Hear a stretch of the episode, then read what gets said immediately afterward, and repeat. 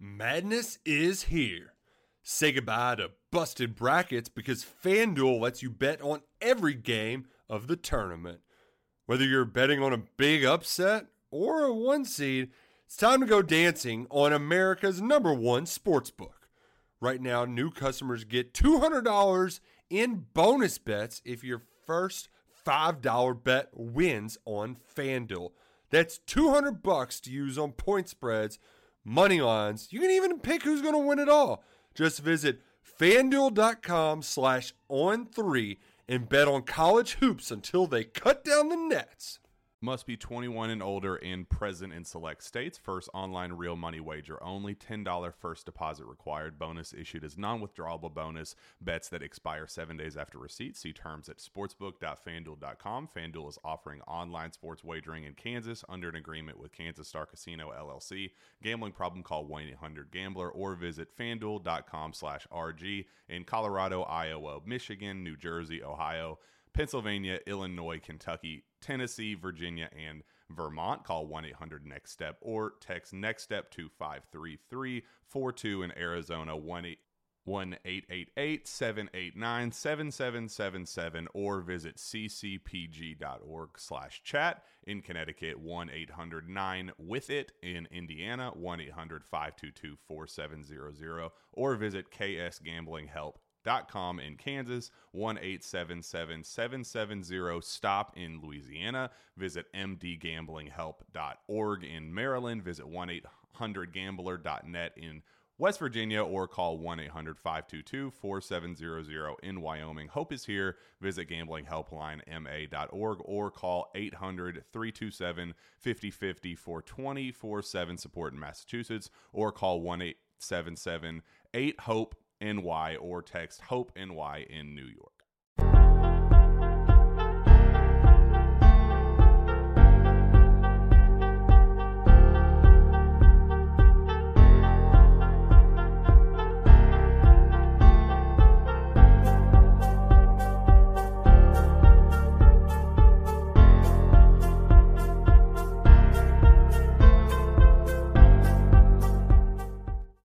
Welcome in, everyone, to a Wednesday edition of GC Live Talking Tuesday. So it's a GC Live Talking Wednesday night. I'm Mike Uva, and intern Joe is off tonight. We are sending our condolences to his family, losing a, uh, I think he said it was his great grandfather. So, uh, Joe, we are keeping you and your family in our prayers tonight, but no intern Joe tonight. Uh, but the show still goes on, and there's a lot to talk about. I mean, since we last talked, you've had Shane Beamer beginning the welcome home tour. I was in Aiken last night, and we will hear from Shane and some of the things that he had to say last night that I thought were interesting about the transfer portal, that second window, which, if you guys remember last week, last Tuesday, when we were talking about it at Robertson's introductory press conference, he was fielding some other questions that had nothing to do with Robertson. He mentioned that when he was at the golf tournament with a bunch of the other coaches out in Georgia that day, because he flew back for the press conference and introduced Robertson, that a lot of them had talked about how different it felt this time around because of that second transfer portal window, which was from April 15th until the end of the month.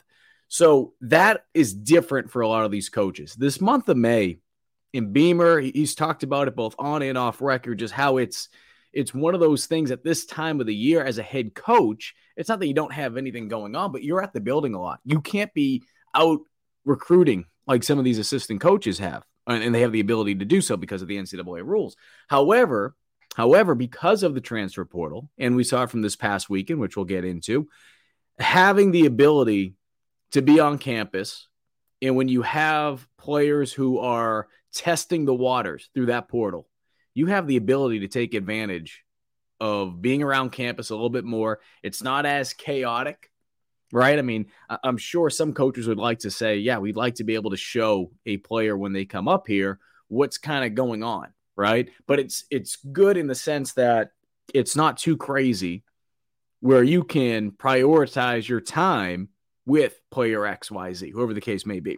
So in this case, over the weekend, South Carolina I had a couple players up here. We will get into that. Um, but the big news today, at least, is that South Carolina has signed a left tackle, a commitment Jackson Hughes has committed to South Carolina. He was a two year starter at Charlotte. And for the 49ers, I mean, look, I, I understand the jump from playing at Charlotte to going up to South Carolina. And yes, we know the 49ers played uh, USC this past season. But because you are expecting Jalen Nichols to be out a good portion of the season, if not the majority of it, having some more experience on the offensive line, especially at left tackle, you have to be loving this move. You have to be loving this move. So, again, Jackson Hughes, I'll pull up his bio real quick for those of you that aren't aware of who he is. But I think this is a nice pickup. I think it's a nice pickup for South Carolina. Um, mainly, like I said, that experience, that experience, the depth that you're adding for USC. But I think the other thing too that's interesting about it is he has experience of being a starter, right? It, it, two years too, at that. Um, I think when we talked about with, with what South Carolina could be possibly looking at, and I know running back's one of them, which we'll get we'll get into digs in a little bit. But I think when you look at what South Carolina could do in terms of making this team helping the team from a growing growing pain standpoint, which it's going to be impossible to really tell right now, right?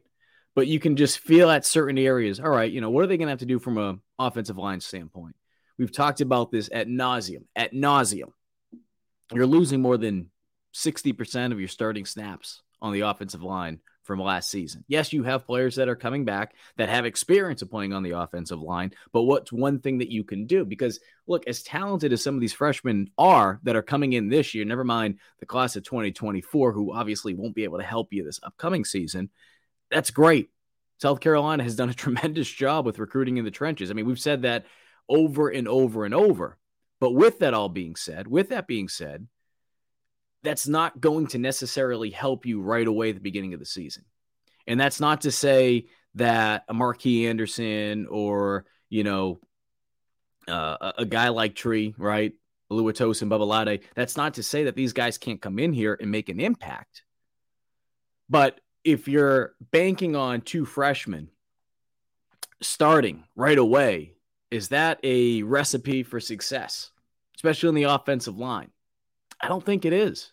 And I don't think, and, and that's not a negative thing towards them. That's not a negative thing towards the program. If anything, it shows that USC has took steps forward since Shane Beamer has arrived. That they've been able to gain some quality guys who have some experience, right? Who have some experience where it's not just going to be, okay, freshman's going to come in here right away and he's going to see a lot of playing time. We see that happen more so when you have a coach come in right away in that first season, in that second season. And of course, there's always going to be outliers, right? I mean, we're sitting here today, what, May 10th? I mean, we fast forward, we get to September. There's a possibility that you have a guy like Nicholas Harbor who could crack the starting lineup. I'm not saying that's necessarily going to, going to be the case, but you always have outliers like that. So I don't want you guys to think, okay, you know, Mike's saying that there's no freshman that's going to, no, no, not saying that. But because of what South Carolina has been able to do from a recruiting standpoint over the last couple years, you have more talent in certain spots. Now, one of the biggest issues South Carolina has at a lot of positions is depth. And we already knew that going into this season. That's why when you look ahead to the class of 2024 and you start to just peek down a little bit further, 2025, you can see how South Carolina is probably more so two years away than anything else from really taking that big step. That's not to say this season can't be successful. It's going to be important, not not just from a win loss standpoint of okay, what can South Carolina do in the field to be able to get to this bowl game or that? No, no. It's about being able to show consistency. We've talked about that before when we're talking about selling the program and being able to show recruits, hey, look, everything that we're telling you from a recruiting standpoint, going back to you know some of these guys, their sophomore year in high school, there's consistency with it. There's consistency in year one of what Shane did to year two and continuing to show that progress. So that's what I would say about that.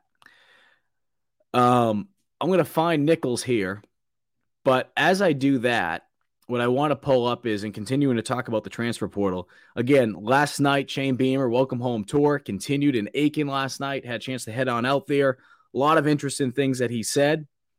But uh, one thing that I really wanted to hit on tonight, because again, it's so new to a lot of these coaches, is being able to adjust to that second transfer portal window, which closed at the end of April, and how that's changing things in the way that coaches go about taking advantage of the portal and how this time of the year is just a little bit different in comparison to say last year or even you know a couple of years ago when the portal wasn't really a thing. I mean guys had always been transferring but it wasn't anything like we're seeing right now uh, with over 2000 players currently still in the portal um, or i believe 2000 players went into the portal and there's about 1000 plus that are still in it. But this is what shane beamer had to say last night during his welcome home tour pull this up. It's been good. Um, I like the fact that the window in, in, in the springtime is smaller. It's not as long. Um, you know, December and January, those are two tough months because the transfer portal window is so big and you're balancing recruiting with high school kids or high school young men, getting ready for a bowl game, all kinds of stuff. Players making NFL decisions. There's a lot happening in December and January. Uh, this time of year is a little bit better just because it's less going on and the window is smaller, which I like as well. So still learning about it. I've learned that I like the smaller window. I know that's for sure. Um, and then you you know with the window in the spring, I really didn't think about it, but you going through spring practice now, you realize that you know more about your team uh, coming out of spring practice. So you maybe have a little bit more targeted needs because you've been through spring practice and you know kind of where you uh, where you may not be where you need to be from a from a depth standpoint uh, is going on a little bit more outside of football right now, but the gambling stuff that's going on. I mean, is that something you guys have had any commitment in the SEC in with about of late, or I guess just generally speaking, is that something that comes up at least in preseason discussion? Yeah, we haven't. Um, we haven't had any discussions from a SEC standpoint, and it's something that we always, from a university standpoint, try and be aware of, uh, and stay on top of, uh, trying to educate our guys throughout the the school year, whether it be reminding coaches that we can't bet on the NCAA tournament when March Madness comes around. Um, that's a pretty standard email that you get, and and then just making your players aware of stuff. But anytime you see kind of what's going on across college athletics a little bit, it's a good reminder. You know what? That maybe we need to revisit this again uh, with uh, with our guys. When you look at, it, I mean, there's so many schools across the country. Guys will enter the portal, whatever. I mean, you'll have teams that will have 20 plus guys for you guys to be in the situation that you are, do you kind of look at it as, hey, you know, we're doing a good job with being able to keep guys around here? Obviously, guys will leave for yeah. different reasons. Yeah, no, I do. I um. Most people have no clue that in 2023, the best way to make money on Amazon is and of not. Of course, you have an ad that pops up. It's Amazon's other company, Audible. It's um, you, you hate to see anybody leave, but you realize that it's just it's inevitable I mean, we're going to have guys, as long as I'm the head coach here, that are probably going to enter the portal after the season in December and then after the spring practice for whatever reason. And um, you just kind of understand that. Um, you don't like it. Uh, I want everybody to have a great experience at Carolina and, and want to be here. And the thing that we try and do, Mike, is just in recruiting, be honest with them. They understand what they're getting into when they come to our program uh, they understand that it's going to be a lot of joy and we're going to have a lot of fun, but it's going to be really, really hard. It's not easy being a player in our program. Um, and then if a guy leaves for whatever reason, whatever it may be, and every situation's different, you uh, you wish them well. Uh, we've got some guys that left our program after spring practice that I talked to yesterday, just trying to help them find somewhere.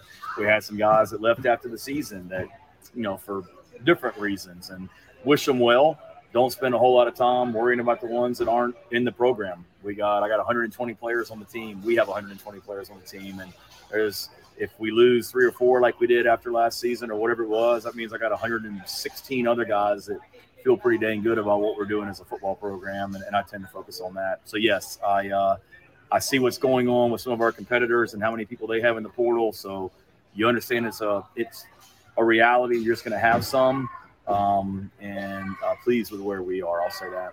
What's your philosophy on a player if he enters the portal, test the, the waters, if you will, and then he turns around and says, "Hey, you know, can I come back?"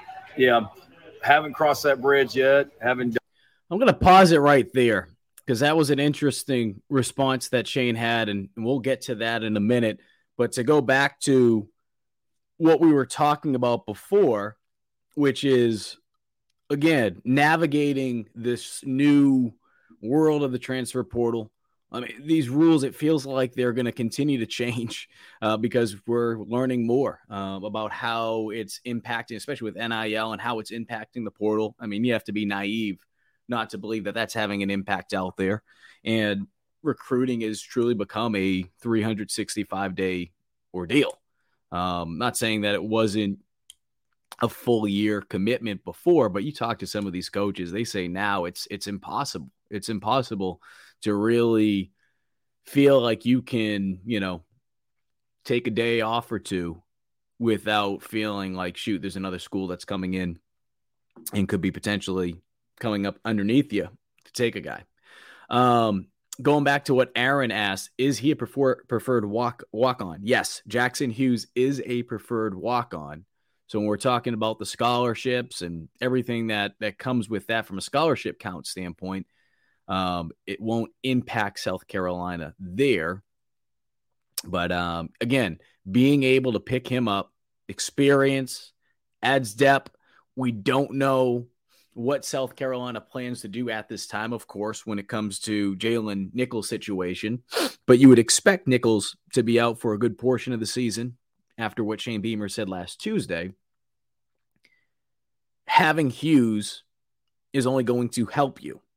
And obviously, we've said this before, but a guy like, you know, Nick Gargiulo, Gargiulo is, from a baseball comparison, he's a utility player. You can plug him anywhere on the line. We've talked about it before that when he came into South Carolina, a lot of people expected that he was going to be the center. But based on the needs of what South Carolina needs on the offensive line, having him at guard just made more sense. Well, it doesn't mean that he can't move out to left tackle if they feel like it's going to help them, especially as they try to fill the void of Jalen Nichols for however long that is. Um, we heard Beamer say that it could be late in the season. Well, what's late, right? And I think, unfortunately, these are things that Beamer, Nichols, they don't have any idea because they have to wait and see. Because we've talked about this before with athletes. Every athlete heals differently. Some athletes are able to come back. I mean, shoot, just look back to about a, what a decade ago. Gamecock baseball fans know exactly what I'm talking about. Jackie Bradley Jr. I mean, Ray Tanner came out at the time and he thought JBJ's career was going to be done at South Carolina. And then what happens? He's able to come back and he makes a big impact, and the Gamecocks go on to win the College World Series that year.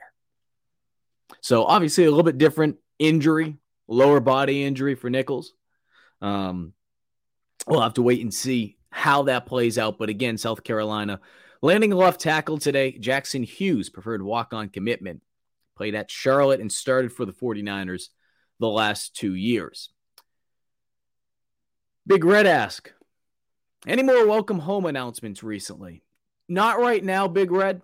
Not right now. I remember I mean, shoot, this time of the year, everything kind of just. I mean, you'll remember the week after the spring game. Remember, and I put something out saying, hey, just pay attention. I mean, there's going to be fireworks. A lot of those fireworks ended up speeding up. Some of those players weren't expecting to announce when they did. And I know that might sound a little funny, be like, what do you mean these players weren't expecting? Well, some of them just saw that there was just so much momentum going on in a span of what, 36 hours, 24 hours, that they said, hey, I want to hop in on the action. And some of those guys were just saying, like, because they were going to wait a little bit longer. They were going to wait a couple days, even into potentially the following week. But because of the momentum they saw, they said, shoot, I want to hop on this train right now.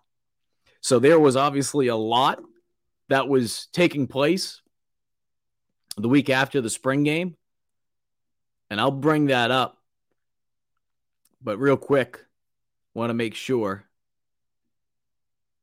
this is what I show you guys with Jackson Hughes.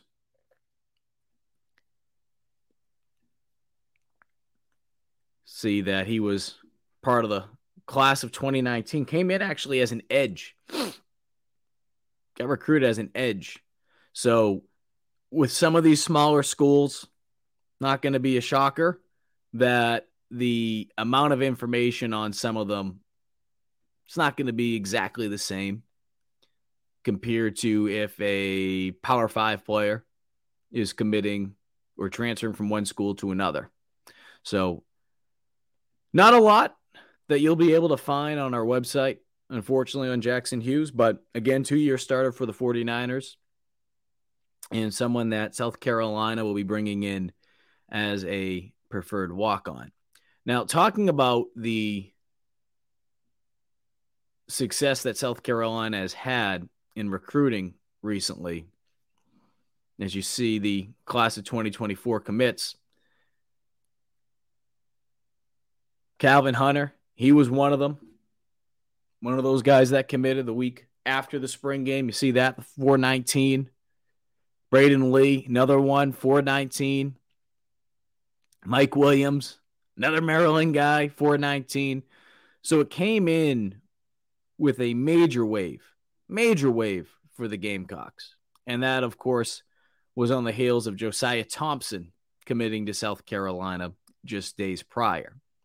So, again, as far as where South Carolina stands with Welcome homes, I would expect as we get out of the month of May into the month of June, and especially as we get to the end of June, things to really start to pick up for South Carolina again. Because even some of those players that you can see on this list here that have committed, right? The Josiahs, the Cam Pringles, the Michael Smiths, Wendell Gregory, Mazeo Bennett. We can keep going down the list here. Dante Reno, Blake Franks. A lot of these guys will be coming up for those camps towards the middle and the end of June. I mean, they'll be taking place throughout the whole month, but I mean, that portion of it, a lot of those guys who have verbally committed to South Carolina already, they'll be visiting South Carolina around that time. So I say all that because you'll have other players there, other prospects, some guys who have had South Carolina as their top school or one of their top schools for maybe over a year now. And that's when they start meeting with the coaches, things start to really start to pick up. And that's what, like we saw last year, we saw an absolute avalanche, an avalanche in the summer at the end of June, around that mid to June, mid June, end of June, going into July.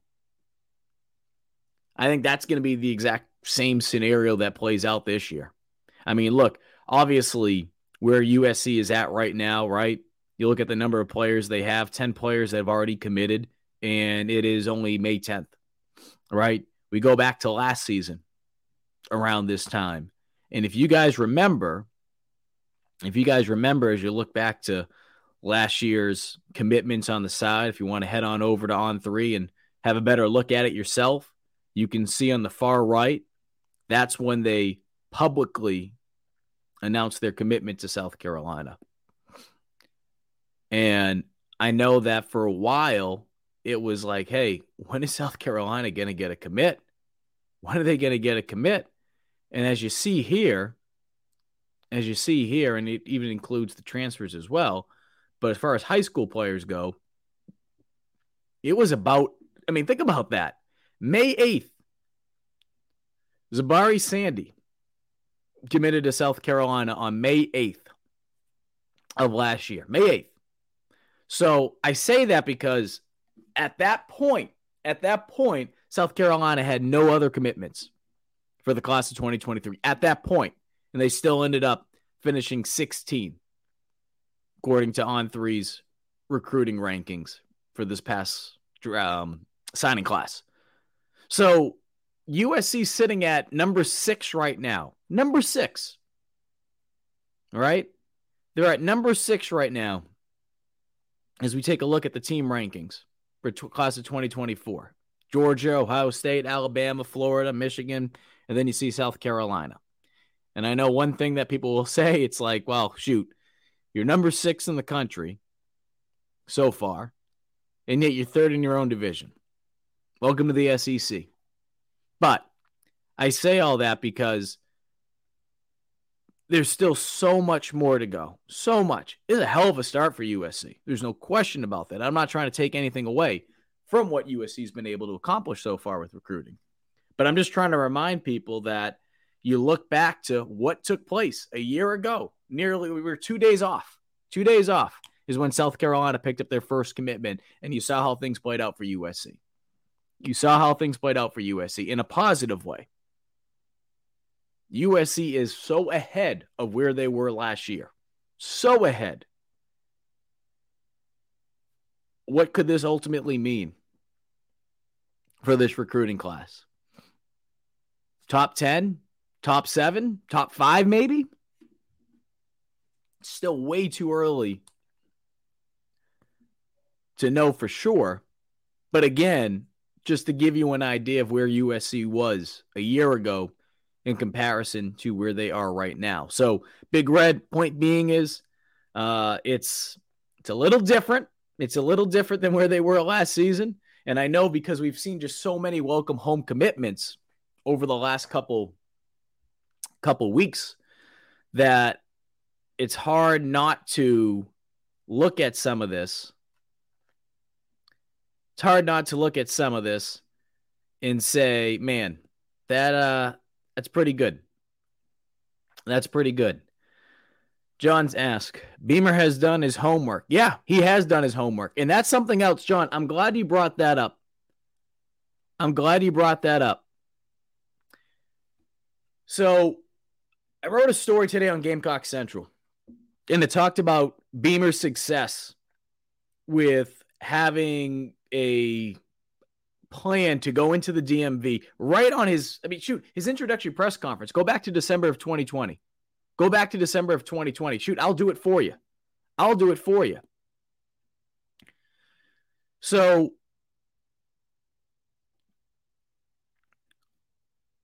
when Shane Beamer was introdu- introduced as head coach at South Carolina, he talked about this plan that he had of being able to go into the DMV and being able to have success with recruiting. And last night, Beamer talked about that. Now, of course, when you're filming on a phone, make sure you have enough data, enough space, because uh, we filmed for about 10 minutes. And then it was the last minute or two that um, that the phone just decided it had too much on it. So I say all that because I still recorded the audio. And Beamer was talking about how he has had this plan to go into the DMV and knowing how successful you can be when it comes to recruiting in that area. And I'm trying to pull up the soundbite from Beamer from that press conference in December of 2020 because I think it's just it's important to be able to hear it. Because when you really start to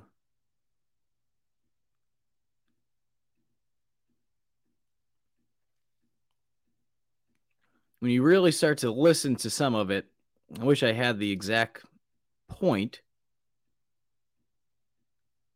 Well, we'll just move along with that, and I'll show you the audio from from from what he said last night. But the point being is, the reason why I wanted to play that is Shane said all the way back in December of 2020 that he wanted to go into the DMV, have success when it comes to recruiting in that area in particular.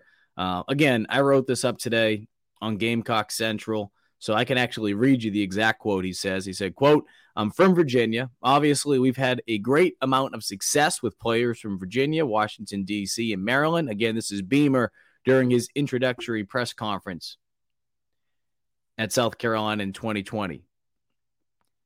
That's an area that I want to continue to tap into. Well, since then, since then, Beamer has done just that. And this was Beamer talking about it last night during his welcome home tour in Aiken. As an an assistant coach that it made a lot of sense for South Carolina to get into Virginia, Maryland, D.C. And I was hesitant to because my dad was coaching at Virginia Tech, and and uh, I didn't. We had enough players down here. I didn't want to take too many away from him uh, and battle him. But in all seriousness, I always thought that would be a great area. And then the more that I was away from South Carolina and was recruiting that area at different schools, whether it be Virginia Tech, Georgia, or Oklahoma, the more it made sense to me. Like you saw how many guys up there wanted to get a great education, wanted to come south, wanted to play in the SEC. And I'm like, man, it just makes so much sense to come to South Carolina because of where we're located compared to other SEC school SEC schools. And and I would see guys from that area that would go to other SEC schools and think to myself, well, why not South Carolina with our proximity to this area? So yeah, it was definitely uh, um, something that I was very adamant about once I got the head coaching job here that we needed to attack that area hard, um, and we have, and we'll continue to. Um, it's really cool, kind of what we've gotten, gotten going, and need to continue doing that as well. And then in regards to um, Caleb, just what attack. So I'm going to cut it off there. Beamer asked the question by Ben Portnoy, the state newspaper, with the success of attacking the DMV, and then it was a another question about Caleb Williams recruiting and recruitment and everything, just the similarities, but kind of a different topic. So again, you hear all that, and the reason I played that first, and I see your questions on the side about the Notre Dame running back. We will get into Logan Diggs shortly, and uh, Geer as well from Syracuse, the Edge. But I thought this was interesting. So, again, this is from my story today. And I just want to read this, okay? Since Shane Beamer took over, the Gamecocks have now seen a surge in success with recruiting in the DMV. One, two, three, four, five, six, seven. Seven. Seven players. And that includes two players from the class of 2024 who are verbal commitments. But seven players have committed to South Carolina since Shane Beamer took over in December of 2020. So that's the class of 21, 22, 23, and 24. Before Beamer arrived from 2016 to 2020, and this isn't necessarily to throw shade at Will Muschamp, but again, just to give you an idea from a time frame standpoint, one that may have been just an extra year, but South Carolina had only landed four commitments from the DMV. Okay. Now, it's one thing to target a certain area, right? Because I think sometimes when we talk about the, okay, hey, we got to make sure we keep a fence up, keep talent in South Carolina. Well, the talent for a while in, in, in the state of South Carolina, it wasn't the exact same as about 10 years ago when Shane Beamer was originally at USC. But that's not to say when there is talent, being able to keep him here. You know what I'm trying to get at? So it's one thing to say, all right, hey, you know, we got the top player from South Carolina. Well, the top player that that, that year might just be a three star. All right. So I bring that up, and I'm just bringing up South Carolina, for example, because again, we've certainly seen a lot of talented players, especially with uh, this upcoming draft. This upcoming, as I keep saying, draft, keep thinking draft mode here uh, after the draft coverage, but the signing class of USC and how many talented players are coming out from this state.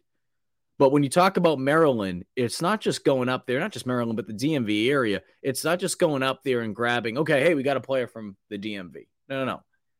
Four star cornerback, Braden Lee, who just committed to South Carolina a couple weeks ago. Three star offensive lineman, Mike Williams, another player from Maryland. And even though, yeah, okay, three star, no, no, no. This is a kid that was getting recruited by Alabama, Georgia, the big schools.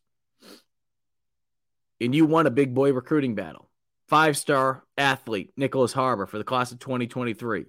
Four star edge, Desmond Umeozulu from Maryland. Four star offensive lineman, Oluwatosin Babalade, also from Maryland. Three star defensive back, Zahbari Sandy, Maryland, who, as we just said, committed to South Carolina back last year on May 8th. May 8th of 2022. Zahbari Sandy. That's a name I want people to remember. Zahbari doesn't even have to make a freaking tackle at USC during his career. I'm not saying that's going to be the case. But his commitment to USC last May opened up Pandora's box in a sense of what USC has been able to do from a recruiting standpoint. That's not to say Oluwatosin Babalade or Desmond Umeozulu or Nicholas Harbor. I know again Harbor DC, but still that same area. Mike Williams, Brady. That's not to say these guys wouldn't commit here, but it only helps. And we saw the photos of when those guys committed, how there was just a Maryland group together. It helps. It only helps. But another player, too, and this was the first from the DMV from Beamer since being named head coach of South Carolina, three star offensive tackle, DeAndre Martin from Virginia. So, again, seven players from the DMV since Shane Beamer arrived at USC as head coach. And from 2016 to 2020, South Carolina had only landed four commitments from the DMV. I think that's interesting. I really do. I think it's hard not to look at that and say, hmm. Because again, it's not just going into the DMV and getting Joe Schmo. You're getting talented players. You're getting friggin' four stars, five stars. This is the reason why South Carolina finished 16th last year in recruiting. We mentioned some of those names. I mean, Desmond Umeozulu, Oluwatosin Babalade, of course, Nicholas Harbor. And then you start to look at this year with what USC has been able to do for the class of 2024, which, again, it's not just limited to the DMV, but there's something to be said about it. There's something to be said. And as you heard from Beamer there talking about it, how they don't have success in that area, it makes no sense. That's an excuse if you don't have success in that area. And he had this plan since the day he was hired, and he's been able to do that. So, again, interesting stuff from Beamer last night. Um, I do want to play something from him a little bit later because I asked him about his thoughts on players who enter the portal, want to kind of just test the waters, if you will, right? Call it free agency, whatever you want to call it. And his philosophy on whether or not he would welcome a player home back to the program. That has not been the case for USC. I know there were rumbles with Jordan Burch, and I'm trying to go back here. Big Bread. What about Lloyd? I never heard anything about Lloyd. I heard about Burch, but again, as we saw how things played out with the transfer portal, you had to be in the portal by a certain date, and that was not the case for fall sports fall, fall sport athletes. And that was not the case for Burch. That was not the case for Lloyd. That was not the case for any of these former Gamecocks who have entered the portal in the past. So you can kind of forget about that, push it to the back burner. But um, you know, just to throw out this portal number, and this was as of May 6th. I haven't looked at it today. Um, but there were 1,348 players who were who remained in the transfer portal. Now, that number is probably less as of today.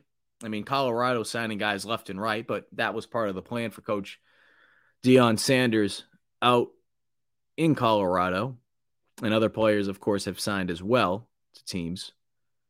But as I read here, I just want some people to, to know certain information. The only date that does impact South Carolina for SEC fall sport athletes who enter the transfer portal after February 1st. If a player wants to transfer to another SEC school after that date, they'd be required to sit out a year unless granted a waiver. So that's not to say because because some people may be like, well, why isn't South Carolina going after another SEC player? That's part of it. That's part of it. Um, and then the other rule, uh, a new rule from the NCAA requires post grad students to enter the transfer by May 1st. So again, there's certain rules that the NCAA is continuing to move around. Um, and some of it is worth just paying attention to because it it, it kind of restricts who South Carolina is able to go after. Now, that doesn't mean that they don't have a big picking out there if there's a lot of players, talented players out there. But the SEC, in comparison to some of these other conferences, there's other rules that these other conferences don't have that the SEC has to follow. And that's being one of them, like I said, from trying to transfer from one school to another, you have to go a little bit earlier in the portal. Moving down here, I, I do want to get to, as we see, I saw the Dylan Stewart comment. We'll get to yeah. Let's go. Let's get to uh, let's get to Diggs. Let's get to Diggs. Um, and yes, Talking Tuesday continues to roll through. We're on a Wednesday night, and the only reason we're doing Wednesday this week is because I was out in Aiken last night for the Welcome Home tour, and it was it was great. I mean, it was my first time out in Aiken for a Welcome Home tour. It was at the State Fairground, and great turnout great turnout as as is the case with a lot of these welcome home tours. Uh, it was it was good. It was good to be able to listen to um, to so many fans and just talk with them uh, about the upcoming season. Something that I always enjoy. But getting back to what Craig mentioned about Diggs. Yes, Diggs was on campus this past weekend, South Carolina. Took a official visit, and you also had I hope I'm saying this right, Jatius Geer. Geer was an edge at Syracuse. But with Diggs, the interesting thing about Diggs is this, okay? When you look at where he stands right now, and you're trying to get an idea of, okay, where does South Carolina stand with with Diggs? The thing that South Carolina has going for them is the fact that when you look at the depth and experience in South Carolina's running back room, there's no question. There's no question that Diggs would quickly be the most experienced back that USC has. And I've mentioned this before that when you look at what South Carolina had last season and the guys that are back in that running back room, and we know, of course, that Dakereon Joyner's moving on over to running back. Mario Williams, Anderson, excuse me, Mario Anderson is transferred in from Newberry. That there's not a lot of experience in that running back room outside of Juju McDowell. Well, to give you an idea of the experience that Diggs has in comparison to Juju, who I think is electrifying anytime he has the ball in his hands. But Juju has a certain skill set, and Diggs has a different skill set as well. Diggs rushed for 822 yards last year, four touchdowns for Notre Dame. He was splitting the workload for the Fighting Irish in that backfield. He still led the team, though, in carries with 165. I say that because when you're talking about workload, and I know some people get caught up about, okay, you know, who's running back run? One. You know, who's the starting running back? based on what we've seen, Juju has not had that opportunity to because of the guys that were in front of him. But to give you an idea, right? Diggs, Notre Dame the last two years. So he would have not just one more year, but two years at South Carolina if he transfers on in. 165 carries last year. Okay. If you get all the carries, add them all up, for Juju in his first two seasons at South Carolina. And then you even throw the extra 33 receptions that McDowell has the past two seasons. That's 147 touches out of the backfield for him. 147 touches. That's nearly 20 less than what Diggs had on the ground last year for Notre Dame. So I bring that up just because, yes, you're going to, if Diggs, put Diggs to the side, Juju's not going to be the guy that is able to have that many touches. He's not going to be able to have that type of workload. And I understand, like I said, because of certain guys that were in front of him, it took away from him. But I just don't see him being a guy that's going to get a big workload, even if Diggs isn't here. You bring Diggs in, though, shoot. I mean, Dakereon Joyner potentially could be your starting running back. That's how strong his spring was. And you talk to people that are close with that program that saw him every day in practice. That's how impressive he was. And he showed spurts of it during the spring game. In a spring game where the offense was vanilla, you weren't really going to be able to walk away and be like, wow, you know, but he did some good things. He did some good things. He broke some tackles. He looked strong between the tackles. That, on top of the fact that your offensive line, it was a mixed bag.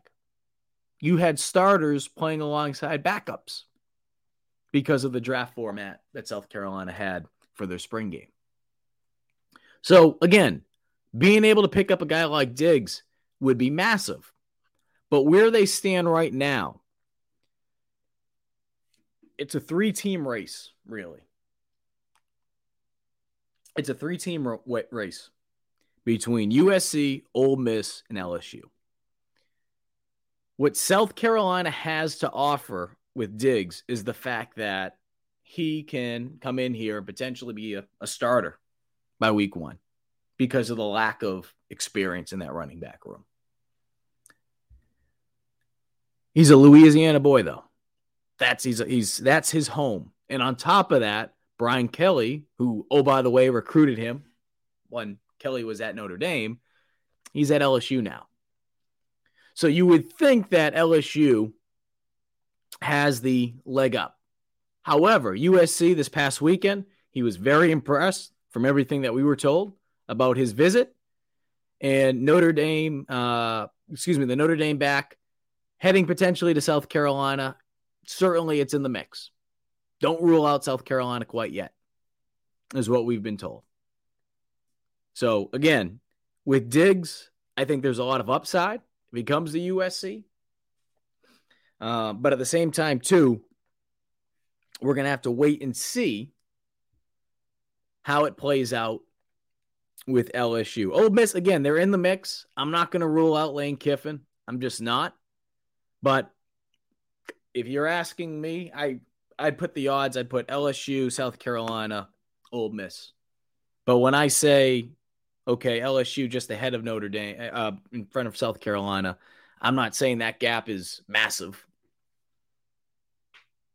And the other thing too is Diggs is going to be taking an official visit at LSU this weekend.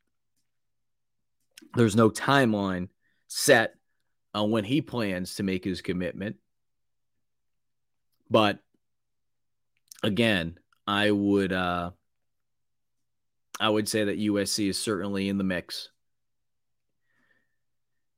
with Diggs. Uh, as far as uh, Geer goes, the edge from Syracuse, another guy that took a visit this past weekend. He was very impressed with the program and kind of like we've talked about with Diggs. He sees it as an opportunity to come in here and have an opportunity to be a starter week one just because of the depth at edge, number one. But number two, even the guys that are back that have experience, Jordan Strong I mean, he's come back from an injury. Darrell Dawkins, guys come back from an injury. And we've talked about this before. Those are two guys, when healthy, when healthy, they can be game changers. And I'll say that more so about Jordan Strong than Terrell Dawkins because I haven't seen it from Dawkins as much. Just because, unfortunately, before his career at USC was really able to get started, it kind of went sideways because of an injury. With Jordan Strong, we had at least an opportunity to see him in practice a little bit in the progress, in knowing what he had done before he had transferred in to South Carolina, coming in from Georgia State. So with Strong and Dawkins there, yes, you have guys that have played the position, that have experience. But if you're a guy like Geer, why not why not come in here? So I would certainly say that South Carolina is in a very good position to land him. I think that is uh, There's no question about that. Moving on down, though, looking at some of these comments here before we take a quick time out, pay the bills, then we'll hear more from Shane Beamer. I want to go back to that soundbite last night from him where he shared his philosophy on if a player entered the portal, would he welcome them back? Now, Brandon Davis had recently entered the portal. I don't think anyone is expecting, especially with how crowded South Carolina's quarterback room will get a year from now. Never mind where it is right now, but a year from now, when you throw in Dante Reno, the four star out of Connecticut, you have a talented room right now. I can't see Davis coming back, but I say that because with any player that had entered the transfer portal, have less South Carolina, could there be the possibility that Beamer would welcome them back? We'll hear from Shane in just a little bit. Big Red, we turned three stars into five stars at South Carolina. I'll say this, especially when it comes to the defensive backs. And you can look at other positions too, wide receiver, with what Justin Stepp has been able to do. And again, that's not to take anything away from the other positional coaches or other positions that have had players that have shown growth. And I think special teams should certainly be in there as well. Think of a guy like Nick Muse. Think of a guy like Jalen Brooks. Those are two players that don't get drafted if they don't make the type of the type of impact they did on special teams. Brooks would be the first one to tell you that. He's a four unit special teams player. That's the reason why he got drafted by the Dallas Cowboys. And that will be what will give him that opportunity to make the roster. And then from there, it's hey, now you have a shot. Work your way up and see what you can do to be able to crack a, a, a role on the offense as a wide receiver. And with Nick Muse, I mean, Muse, shoot, he's a guy that came back for another year because he wanted to play special teams more. And that proved to be a tremendous decision for him because he ended up getting drafted in the sixth round by the Minnesota Vikings. And this past year, I think there was about 10 games, he got called up from the practice squad and he was on the active roster. And not just the active roster, but he also made an impact on special teams, like getting into the game. Didn't play on offense, but he played on special teams in every game that he was called up in. But um, again, want to take a quick time out by getting to our ad reads. As always, today's show is brought to you by Liberty Tax. Liberty Tax. I know tax season right now, it's it's over. I mean, some people have an extension, right? And I was one of those people, but if you are looking ahead to next season, right? Tax season, it's never too early to look ahead. Get all your information, start writing it down, start making spreadsheets to make it that much easier come tax season next year. The folks over at Liberty Tax will be able to help you overcome that taxiety. But help yourself out a little bit now. Like I said, start putting a list together, start noting, jotting some things down, making some notes to make it easier next tax season. Give them a call at 803 462 5576. Once again, that is our friends over at Liberty Tax. And today's show is also brought to you by good friend Clint Hammond. Trying to find Clint's ad right here. Like they moved some things around on me. Get Clint over here. The Mortgage Network.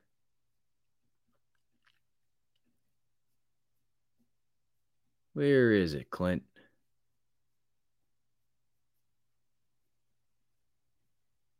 Can't find Clint's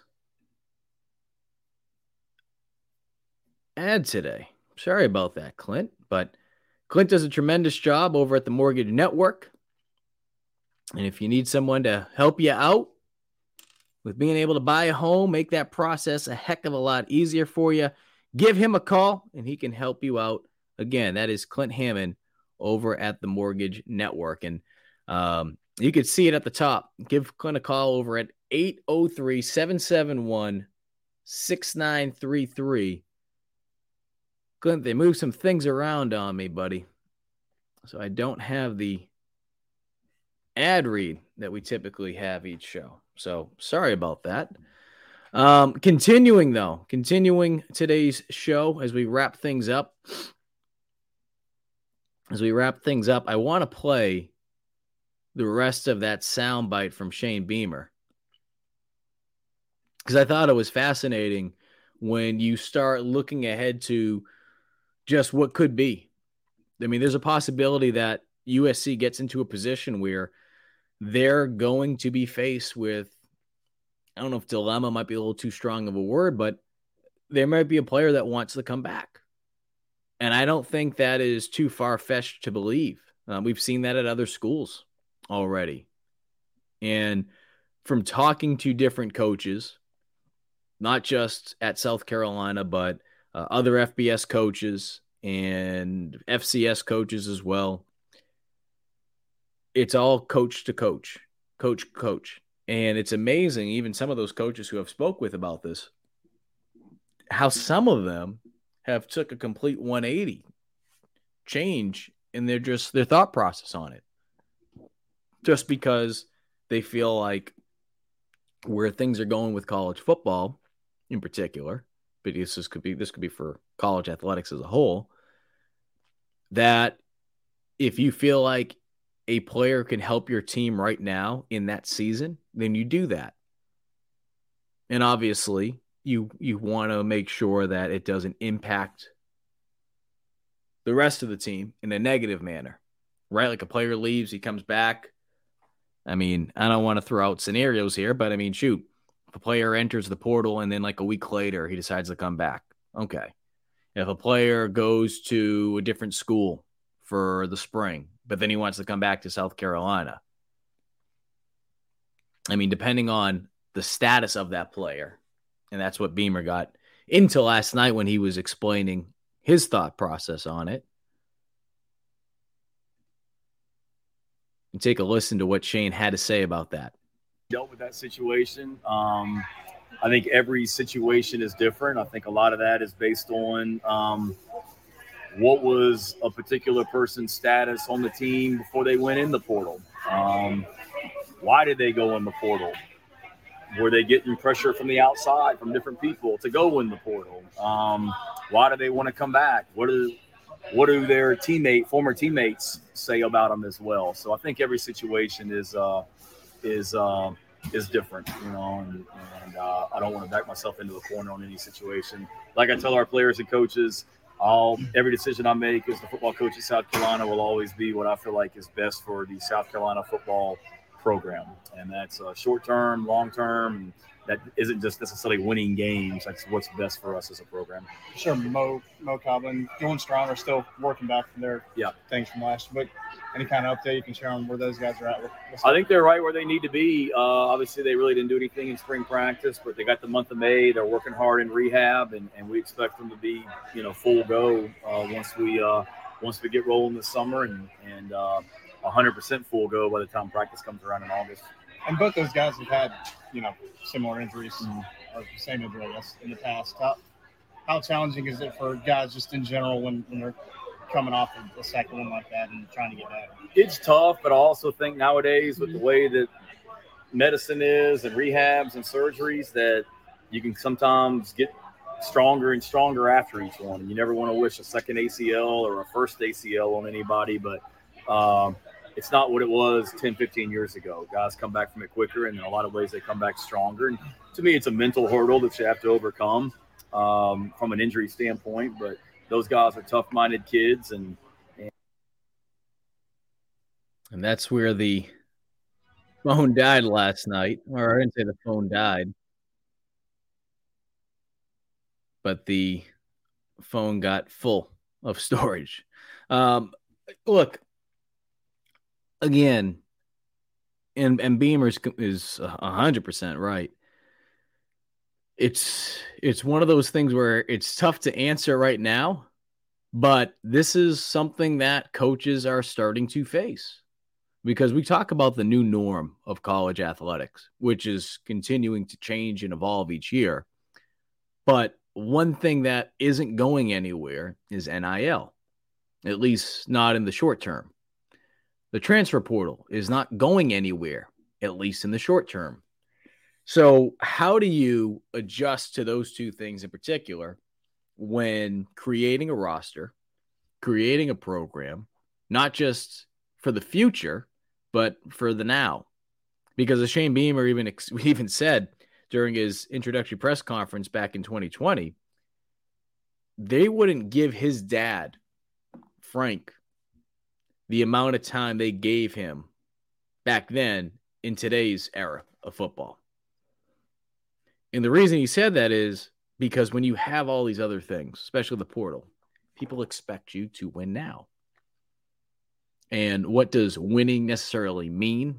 Might not necessarily mean a national championship or a conference championship, but it's being competitive, right? I mean, it's all in the eyes of the beholder. You could have a situation from one school compared to another where eight wins, it might not cut it, but to some, that would. Or is it at least being bowl eligible every year, or at least getting to seven wins, just continuing to show progress? But I feel like that scenario that I just explained there, and you heard from Beamer talk about, I feel like it's coming sooner rather than later. And I'm not saying necessarily this year, this summer, anything like that. I'm talking about in the near future. Could be the next year, could be the next year or two. It's going to happen at some point for South Carolina. And that's going to be a decision that Beamer is going to have to address. Because the unfortunate reality is, especially when we talk about NIL, there's a lot of people that are getting into some of these players' ears. And I'm all for name, image, and likeness. I'm all for the Garnet Trust. I'm all for players being able to make money. It's about time they do. But just like anything in life, when there's something good, there's some bad that comes with it. And one of the unfortunate realities is that you have people in the ears of a lot of these student athletes telling them what they feel like is in the best interest for them, meaning the student athlete when in reality, they're telling them that because it's in the best interest of themselves. And they view that athlete as a dollar sign. Or they might truly feel like they are giving them the best advice. But it's short term versus long term. And sometimes being able to make a dollar today isn't worth it when you could wait a week and make a $100 by doing it that way if you guys understand what I'm trying to get at. Um, Carolina Pride. They said watch some film on Diggs. The dude is very, very fine. Very is very, very fines. I feel. I think what you're trying to get at is he's a good running back. As I'm reading exactly what you wrote, Carolina Pride. Very good tailback. Yep. And and that's something that I talked about the other day. And I know that some people weren't necessarily happy with it, but I mean, shoot, just because it's there and because as you know things are taking place doesn't mean that like if something's there it doesn't change whether or not you say anything about it at that time. Uh, i said this the other day. I feel like being able to get Diggs again you add experience. We went down the list. Number of touches i think it was what 165 carries he had last season at notre dame compared to the 147 touches, which includes 33 receptions from Juju McDowell. That is the first two seasons at USC combined. That's his career. 147 touches in his first two years compared to the 165 carries from Logan Diggs when he was at Notre Dame this past season. He brings experience. You bring in a talented running back, no question about it. But I still have a lot, a lot of question marks about this offensive line. And knowing that Jalen Nichols will be out for an extended period of time, it only adds to that. I think they have some very talented offensive linemen on this roster. And that's not even getting into the Marquis Andersons, the Oluwatosin Babalades it's talking about the guys they have with experience on this roster, whether it be at South Carolina, whether it be as a transfer, right? Nick Gargiulo, we talked about. Jackson Hughes coming in as preferred walk on from Charlotte. I just want to know how quickly they're going to be able to come together, build a rapport, because you don't have the luxury like you have had in past seasons. And that's no disrespect to some of those smaller schools, but you're going up against North Carolina week one. Going up against North Carolina week one. You don't have time to feel things out and have that tune up game. And even though Georgia State,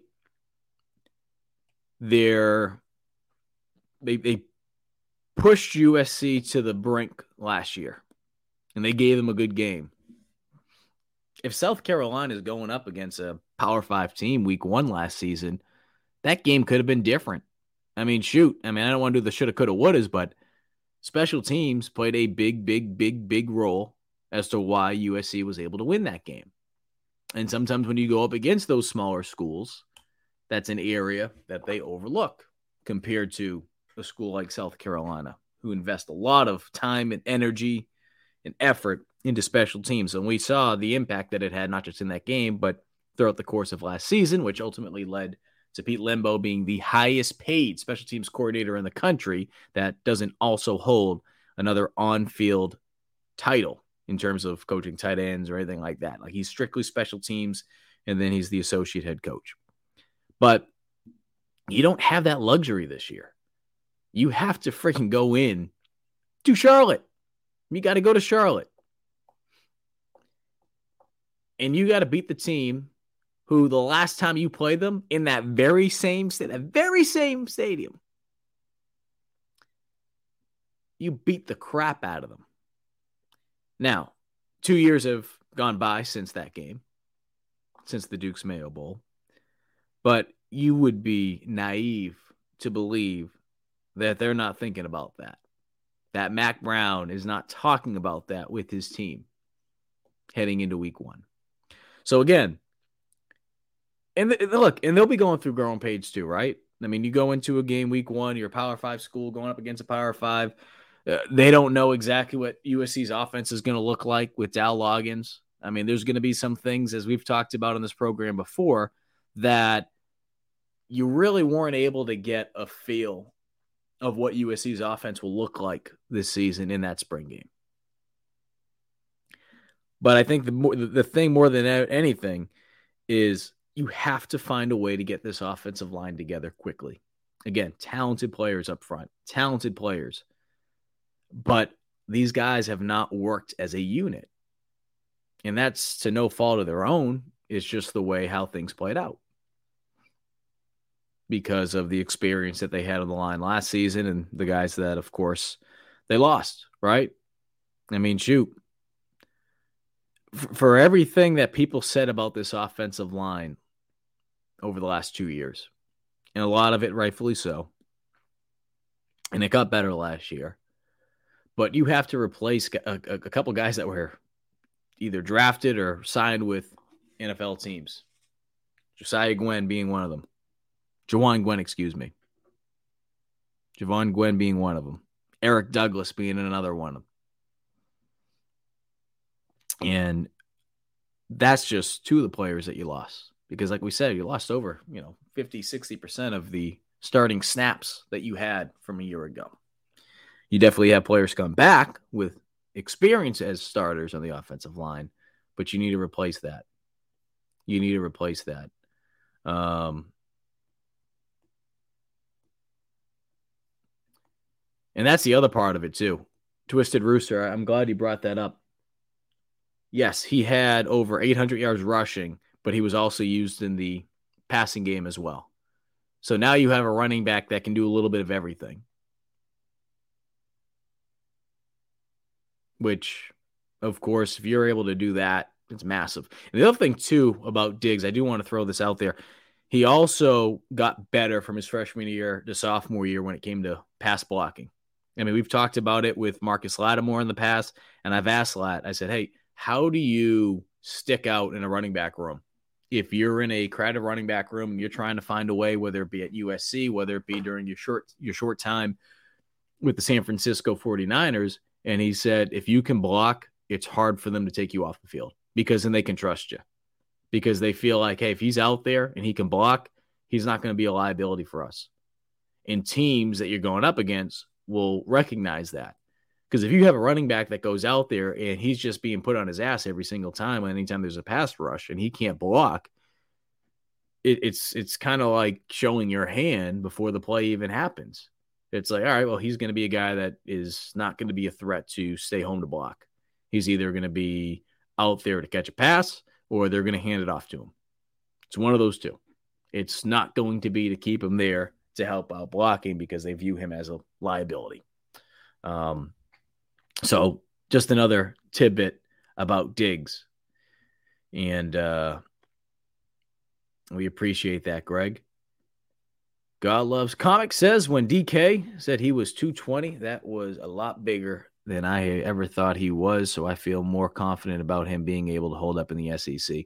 I saw Dakereon, Dakereon. Um, it was the Gamecock Bourbon Society event that the Garnet Trust was a part of, as well as Cox by 90. And it was at Bourbon on Main Street.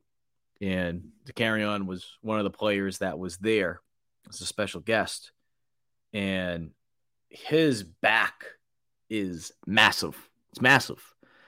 And I say that because I've been covering DK going back to his high school days at Fort Dorchester. I remember him playing Dutch Fork in some of those playoff games. And he has just his body is just he's grown. I mean, he's really grown. Um, but yes, the, the point being is his body and I don't want to be like, oh yeah, he's got the body of a running back. No, but he's definitely put on some muscle. I mean, Luke Day. I mean, you cannot say enough good things about him. But DK has certainly put on a lot of pounds uh, when it comes to just muscle.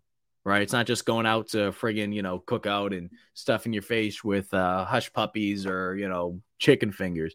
Like this kid is, you know, he's put on some good some good weight, and being able to have that certainly when you talk about being able to withstand the just the the the grind when you're running the football in the SEC between the tackles when you're going up against some of these uh, teams like Georgia or Tennessee, Florida, whoever. That's one thing, but the other thing too is, and I'm glad. I think it was Montario Hardesty that brought this up. That helps with that blocking element for DK because DK's on the punt team. And as Hardesty mentioned, he does a phenomenal job with blocking.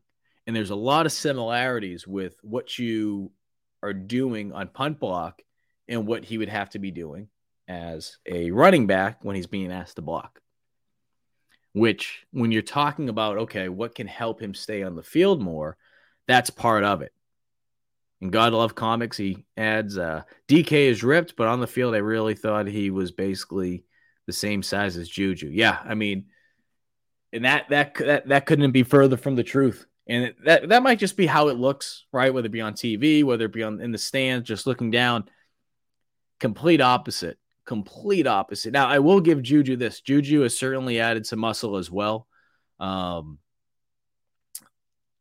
he's not. Again, he's not what I would expect. Okay, he's going to be getting the, the type of workload between the tackles, you know, running the ball 20 plus times between the tackles. That's just not going to happen. It's just not. But I also think that that's not necessarily Juju's skill set. I feel like where he's most dangerous is when you put him out in space. And that's not a bad thing. That's not to say that he can't run between the tackles because you certainly want to be able to use him between the tackles because uh, like a like a youth basketball player that can only use his right hand. I mean, that's easy to stop eventually. All right. You know, oh, Juju's just going to go off off tackle or it's going to be a swing pass and everything's just going to be outside of the tackle. It, it, nothing's going to be between the tackles. That becomes easy to stop because you understand, okay, shoot, where's the wide side of the field? Where's the space? All right, they're going to go that side because they're trying to get Juju out in space. You have to be able to change it up. You have to be able to go boundary. You have to be able that short side of the field. You have to be able to run the ball between the tackles with whoever the player may be, but especially Juju is what I would say about that. Um, but yeah, so I think again, I don't think South Carolina's running back room is as bad as some people may have it out to be. or to the point where I think it's going to be detrimental detrimental to uh, the success that they have this season. I think more than anything, whether you bring in a guy like Diggs or not, the offensive line, that's the big question mark. You know, the, the phrase that I used with Spencer Rattler when he arrived at South Carolina, I said that he was going to be like makeup, that he was going to be able to cover up the blemishes of some of the issues that South Carolina had offensively from a year ago. And he certainly was able to do that at times last season, especially as the season progressed and he was able to become more comfortable with the players around him and just figure out exactly what they're what they were asking him to do from an offensive standpoint. This season, this season, when you're talking about bringing a guy like Diggs in, I have a new phrase this year. And again, we'll have to wait and see what happens with Diggs. Does he decide to go home and play for LSU?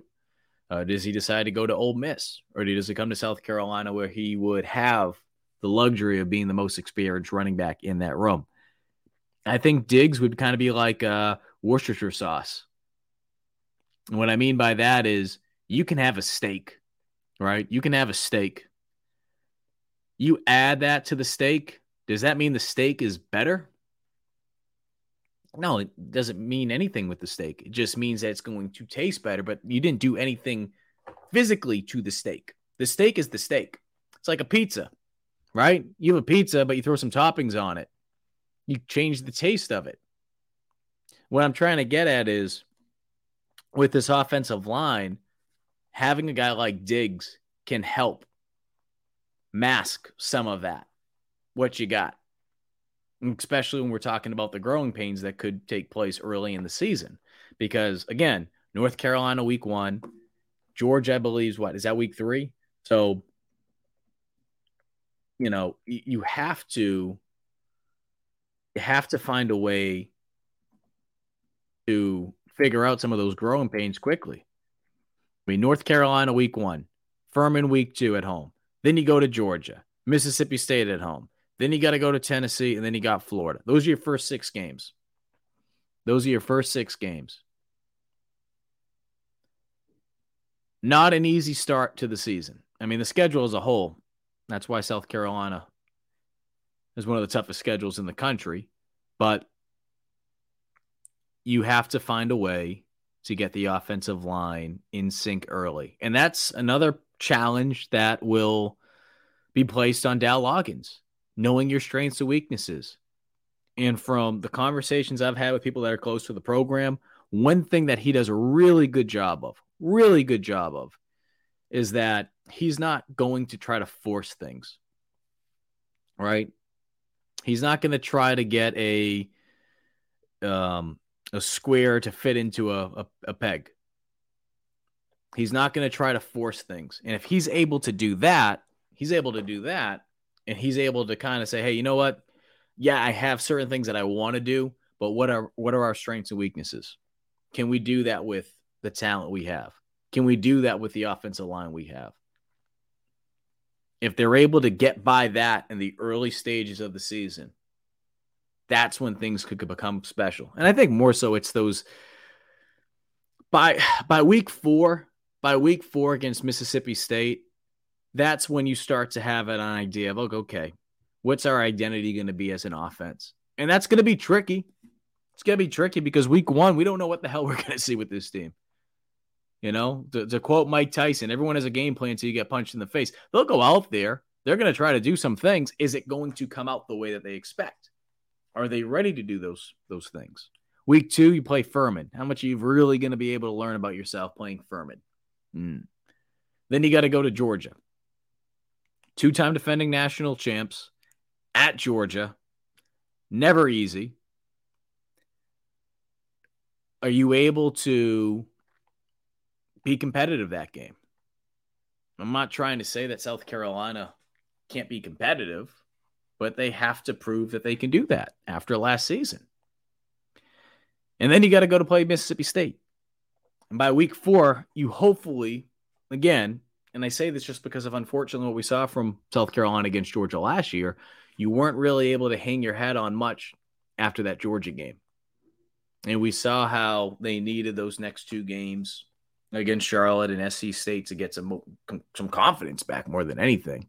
You hope the confidence is there quicker this season so that they can um, they can find that identity. We'll wrap up in a second, but I just want to read some of these comments that you guys have sent in. We appreciate you watching. Again, intern Joe, we are keeping him and his family in our prayers tonight with the loss of a relative. And uh, we'll be thinking about intern Joe. Keep him in your prayers if you if you will. Man, I hope we can pull Diggs. I have a feeling that we may be able to steal him from LSU. I'll again, if if I'm ranking them, when I'm ranking them, this isn't from like, okay, this is what I'm hearing that, uh, but it's hard because I don't the LSU front. I don't have as much information about what's going on there. I can only say what's going on at USC. I can only go say what's going on at USC, mainly because before that visit this weekend at LSU, anything that you really say, like, oh, yeah, this is what he's thinking about LSU, a lot of that can change because once he gets on campus, they're going to throw the kitchen sink at him. They're going to try to do everything they can to recruit him. But the point being is there are things that you're just not going to be able to change right now. You're not going to be able to change the fact that, that kid is from Louisiana. You're not going to be able to change the fact that Brian Kelly recruited him at Notre Dame and now he's the head coach of the Tigers. You're not going to change those things. But you're also not going to be able to change the fact that South Carolina, in comparison to where LSU is right now, they have the ability to offer him something that LSU can't. And that's being a guy that could come in day one and be a starter. If not, push for that starting position and have a tremendous, a tremendous opportunity to see more touches here than he could at LSU. That's what South Carolina can sell. Will that be enough? Is that what Diggs wants? Does Diggs want to go home? Sometimes you can't control you can't control those things. You can't. You can only do so much. But I think South Carolina is certainly in the mix when it comes to being able to land him and not just oh yeah you know South Carolina's starting no no they're they're in the mix. They have a good chance. They have a good chance to land him and uh, like I said earlier Geer as well from Syracuse. Casey are we gonna see the ball dumped off to the running back and tight ends from D line pressure? I mean you hope that the offensive line can sustain the pass rush and they are able to give Rattler some time to be able to work. But I think a lot of it's going to depend on just how quickly this offense can come together. Um, I mean, you think about the NFL style offense, and it's evolving, right? I mean, offenses are different right now in the NFL compared to what they were, say, 10 years ago, uh, because of just some of the talented players they have, especially at quarterback, whether it be a Pat Mahomes, whether it be a Josh Allen. Um, I mean, Lamar Jackson's able to do things that we haven't seen in quite some time. I mean, he's a better passer than,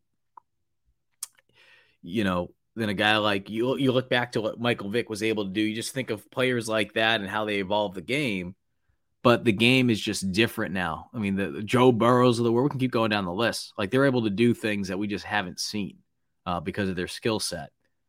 So I say all that because I think what we will see at South Carolina is we will see a fast paced offense.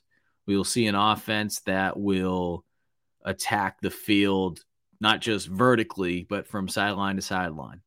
And that's kind of the model when you think of NFL style offenses it's using the entire field. It's not just going down the field, 20 plus, you know, yard passes, attempts. No, it's being able to use sideline to sideline. And I think that's what we'll see more than anything from South Carolina this year. But at the same time, too, you have the speed, you have the talent. You think of a guy like, of course, Juice Wells. You think of a guy like Trey Knox, even at the tight end position. You think of a guy like Nicholas Harbor and what he could bring to the to the table and you can just keep going down the list. Um, Ahmarean Brown, I mean, he's a guy that's got speed.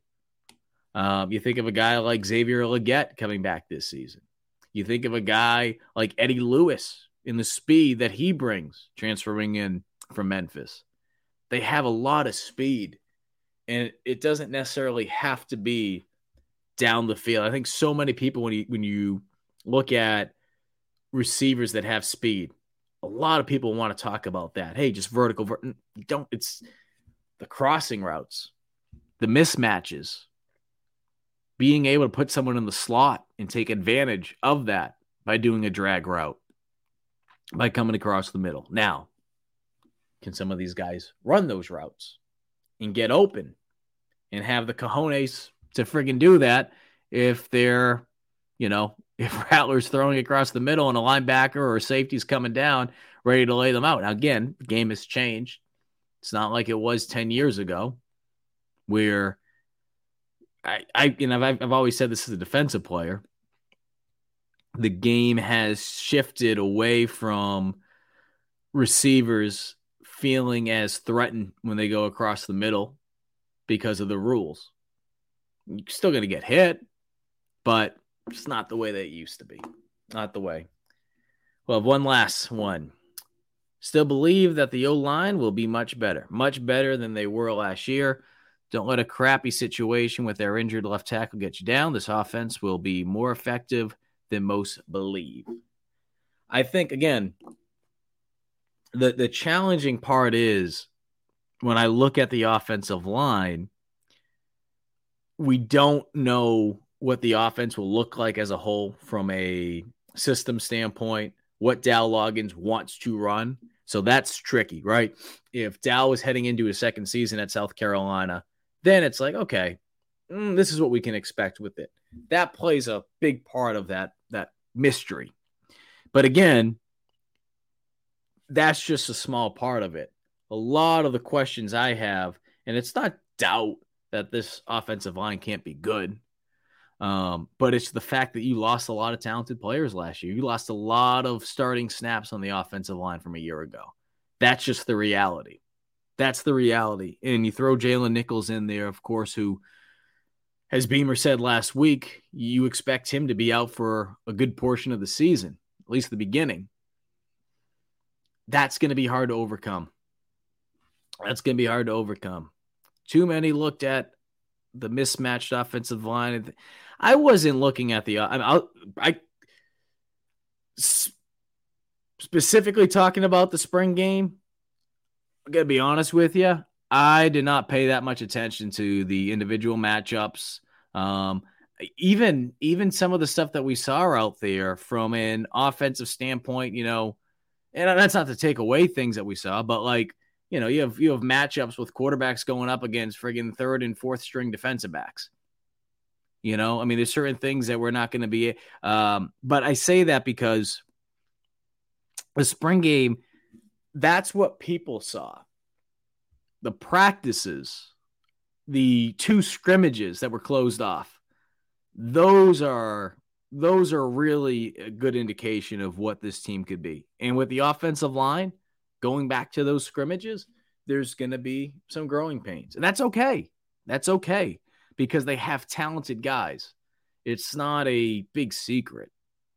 Um, but again, when you're looking at this team, not everything's going to be sunshine and rainbows, but that doesn't mean there has not been progress made from where they were two years ago or where they were a year ago. But I mean, shoot, even if they were, you know, going undefeated, if they were Georgia, uh, going undefeated, you know, winning national championships back to back year, there still would be things that you would be talking about, just like George is talking about, you know, what they had to do going into last season. So I say all those because uh, I, I think this offensive line, they'll figure it out, but how quickly, how quickly can they do that?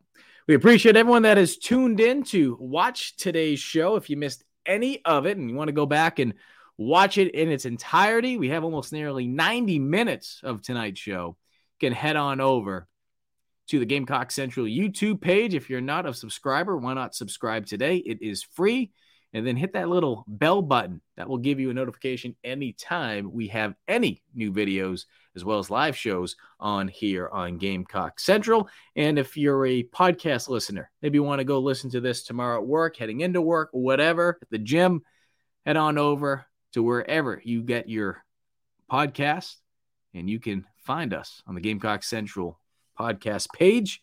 Hit that little button as well, subscribe to us, and you'll find this show as well as every GC show, plus the 1075 interviews with the Gamecock Central Takeover Hour with Wes Mitchell and Chris Clark, as well as the Garnet Trust Hour on 1075 The Game. Appreciate you guys listening tonight. We will do it again next week on Tuesday, and perhaps, perhaps the next time we talk, there will be a new Gamecock or two via the transfer portal. Have yourself a good week, and we'll do it again next Tuesday. Madness is here. Say goodbye to busted brackets because FanDuel lets you bet on every game of the tournament. Whether you're betting on a big upset or a one seed, it's time to go dancing on America's number one sportsbook. Right now, new customers get $200 in bonus bets if your first $5 bet wins on FanDuel. That's 200 bucks to use on point spreads, money lines. You can even pick who's going to win it all. Just visit fanduel.com slash on three and bet on college hoops until they cut down the nets. Must be 21 and older and present in select states. First online real money wager only. $10 first deposit required. Bonus issued as non withdrawable bonus. Bets that expire seven days after receipt. See terms at sportsbook.fanduel.com. Fanduel is offering online sports wagering in Kansas under an agreement with Kansas Star Casino LLC.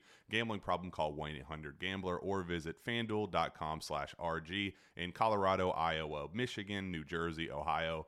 Pennsylvania, Illinois, Kentucky, Tennessee, Virginia, and Vermont. Call 1 800 Next Step or text Next Step to 53342 in Arizona 1 888 789 7777 or visit ccpg.org slash chat in Connecticut 1 800 9 with it in Indiana 1 800 522 4700 or visit ksgamblinghelp.com com in Kansas, 1 770 STOP in Louisiana. Visit mdgamblinghelp.org in Maryland. Visit 1 800 gambler.net in West Virginia or call 1 800 522 4700 in Wyoming. Hope is here. Visit gamblinghelplinema.org or call 800 327 5050 for 24 7 support in Massachusetts or call 1 877 8 HOPE NY or text Hope NY in New York.